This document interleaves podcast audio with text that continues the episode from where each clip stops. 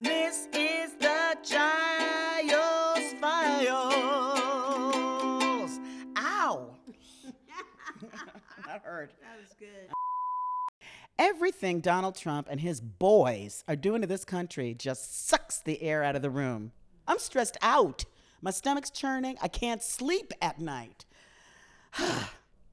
now, on the positive side, the Giles Files met three public servants, past, present, and future, who are giving us a lot of hope. First, a trailblazing assemblyman, William Payne. I believe that it's a God given opportunity to serve people as a public servant, as an elected official, and that you should use it that way. You should not use it to project yourself. Next, Richard Turner, mayor of Weehawken, New Jersey. So, how's the pay? Is it like you, you're, are you a millionaire from being mayor? No, no, eight thousand dollars. Holy crap! Eight thousand dollars. Really? So uh, yeah, a year. It's the quotes a part-time job that's a full-time job. And finally, a young man running for office for the very first time, Mahmoud Mahmoud. they're gonna take a look and be like, wow, this guy, he dances hip hop. He listens to Tupac Shakur. You know, he bumps Jay Z in the radio, but at the end of the day, he can also be articulate and eloquent at the same time. And he looks like me. He's young like me. Um, and he thinks like me. Assemblyman William Payne is a legend of the New Jersey political scene. He's a living testament to what hard work, determination, and a fierce commitment to education can do. Payne bucked the system and ran for office at a time when black folks didn't run and had no chance of being elected. When I was uh, looking forward to voting, you know, I registered to vote at 21 years of age, and I went up the street to the church on the corner where the polling place was, and I uh, I registered, I voted, and then I looked around the room where we were, and I saw all these people busy working on election day. I said, "How'd you get your job?" They said, "That guy, that guy over there, Tony or whatever his name was." The neighborhood I live in, it's at least a quarter African American, maybe a third there. So the representation should be here too. Absolutely. So I went over to this Tony guy and I said, uh, uh, "Why don't you have any African Americans here uh, working on the books?" He said, "I don't need black people in here." He said that to your face. Oh yeah, I got elected to my job. He said. I said, "Oh really?" I hmm. went home, told my brother who was too young to vote. Don was only 19. I said, "There's some guy up there by the name of Tony, who says he don't want any black people working on there. I'm going to run against him." So Don said, "All right." I said, "You can be my campaign manager." so I did. The next time around, I ran against this guy, and the big word went out because I was the first African American to ever run for district leader in the North Ward of the city of Newark. It was predominantly Italian. The word went out that some black kid is running against Tony. Get the get the heck out of here! You know, Tony will beat the kid. Yeah, come on. You know. So you know, I grew up. I like those little voices. Get the heck out of here. Jersey. Who's, You know who's this kid running against Tony? Mm-hmm. so, so anyway, we had a nice campaign going on in our neighborhood there, and uh, of course I beat Tony. The word went out. The word went Tony, out. Tony was a district leader for 30 years. Some black kid beat him down. What the hell? What? the- this this black kid beat Tony. My on. Oh Jesus Christ! You know what the hell do? So Can I tell you how inspiring it is? Because we're at a point now where it seems like the, the biggest boost of energy we're getting politically is from young people. And you're talking about your story and how you were inspired. Just being told to your face, no, I don't want any black kids, that made you go, well, forget this. uh, yeah. Mahmoud Mahmoud is a first generation son of immigrants running for a congressional seat in New Jersey. Whether I win or lose, it's just the beginning. I'm, I'm so invigorated with all of this energy that's happening across the country. And to that point, it's sad where young people don't get involved and don't know that the way you enact change is through politics, whether it be on the local level or the national level. And it seems that, you know, they got to get Puff Daddy out to, to wear Rock the Vote shirts or Jay Z to, to come out, and that's the only time that, you know, people are going to vote. But you got to, it's, it's, it's also a part of our system where we don't teach civics in, in, in middle school or high school. Why not? You know, why don't why do we teach Pythagorean theorems um, and 3.14 times times whatever, but we don't teach somebody how to vote, um, who your uh, your choices are, what it means to vote, um, and and why it's important. You know, and I think the, the system is designed that way to suppress people from voting.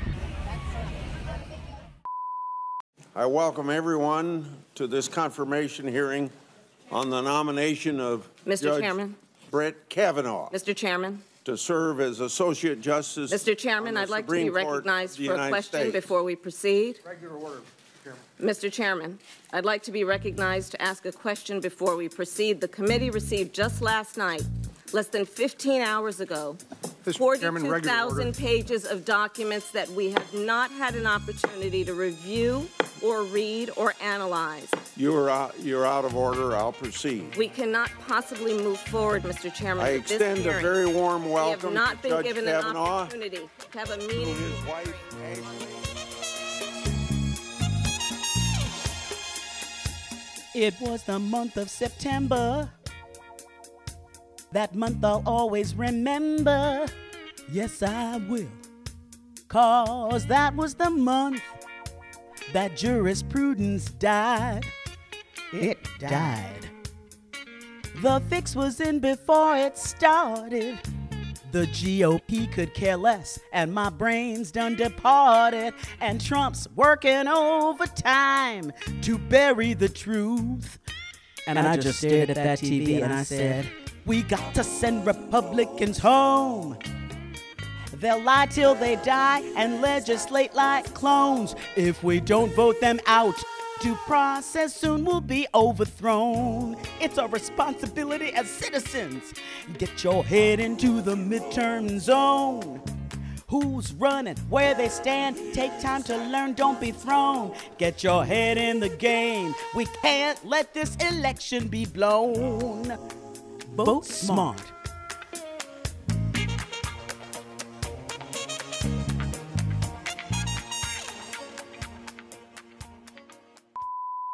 Richard Turner, mayor of Weehawken, New Jersey. There's a lot to learn from the mayor of my town. In his 28 years, he revived this town from near bankruptcy and mastered that delicate dance between residents, governmental agencies, and political parties. He's got a lot of balls in the air, and the dude is a master juggler. When you're mayor, you have to network with a lot of elected officials. You want to help your community. Of course. It's not just what people may think has to be done. You have to reach out to other elected officials, from the governor to the U.S. senators to the congressional people to your fellow mayors to the county executive.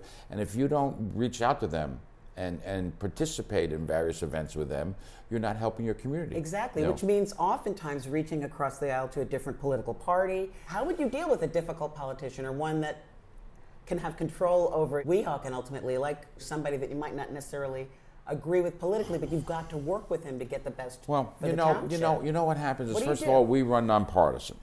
We don't run as Republicans or Democrats for local office. Okay. Now, I, you know, I'm a Democrat and I support all our all the Democratic candidates. Um, and most of the time, though, you know, you may disagree with a um, with anybody, whether it's Republican or Democrat, Independent. You may disagree with a particular policy, but when it comes to nitty gritty stuff, everybody's trying to work on the same problem. You know, Fiorello LaGuardia said there's no Republican or Democratic way to fill a pothole. Mm. Mayors fill potholes. Know your damn history. Sing it with me. Know your damn history. One more time. Know your damn history. That's right, because we got some classical in there. Know your damn history.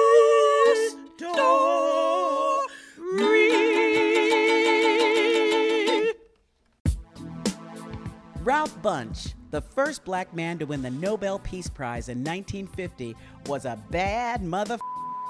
Born in Detroit, Michigan, raised by his grandma, he was the valedictorian of his high school. Graduated summa cum laude and Phi Beta Kappa from UCLA. Got a master's and PhD in political science from Harvard. Was the first black man to pull that off, by the way. He chaired the political science department at Howard University. And dig this during World War II, Bunche was part of the Office of Strategic Services, the precursor of the CIA.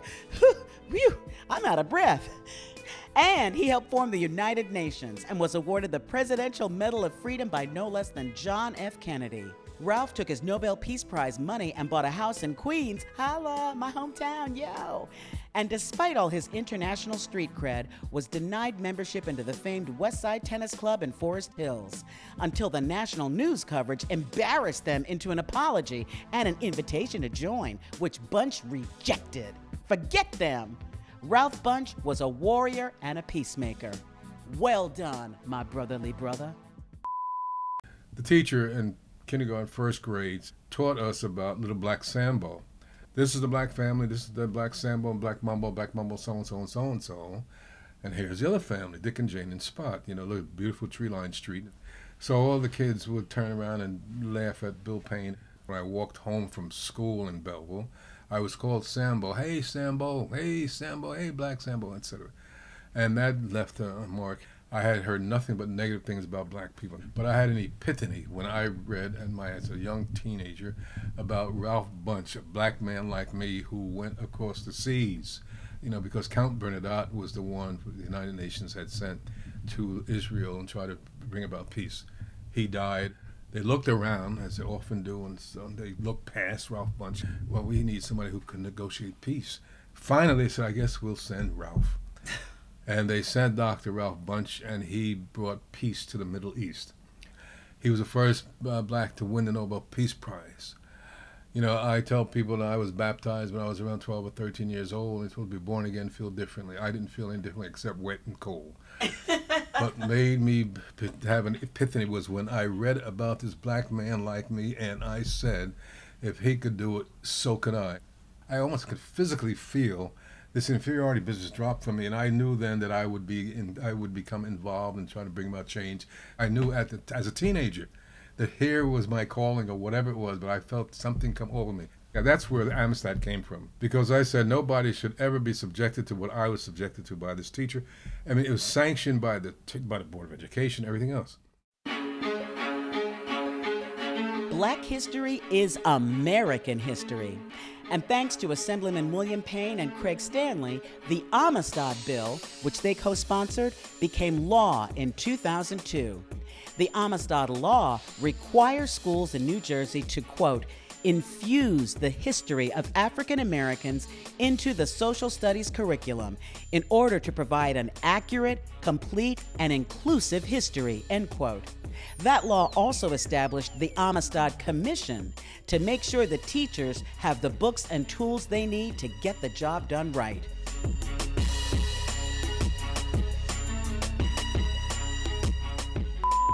My mom is like right there. she's 66 years old. She's never voted in her life before. Uh, and she's gonna get registered for the first time only to vote for me. But you find so many people like my mother, for example, who she's an immigrant. She came here in her upper 30s. And she comes from a dictatorship where you know, the, the president just got 99% of the vote. So it doesn't matter if you show up to the ballot box or not because the decision's already made for you. People who are dead are voting.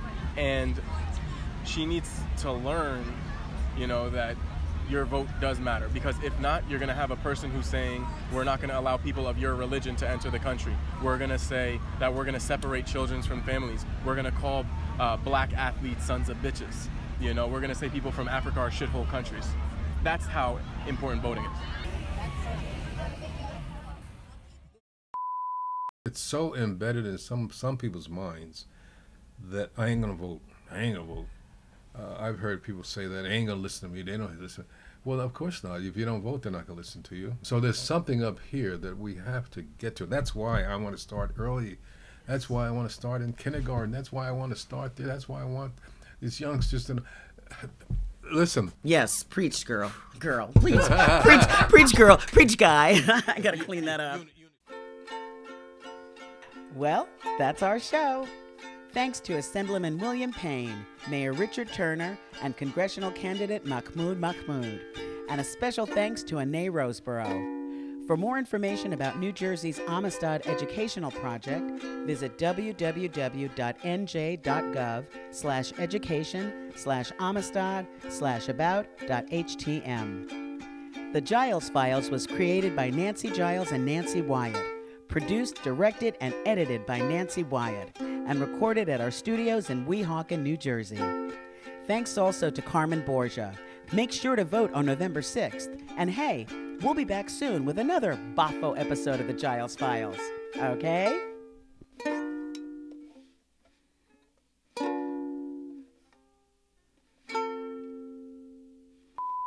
Can I just tell you that when Weehawken Day rolled around last year, the free hot dogs and hamburgers were outstanding. Amazing. we could not believe it. We can believe who does that is right. Or, or even you're you're limited to one hot dog. Yeah, exactly. You get as many hot dogs. As many as you wanted. I went back and they were, there was a little lull in the in the barbecue area. They toasted the bun for me. It was crazy. they were delicious.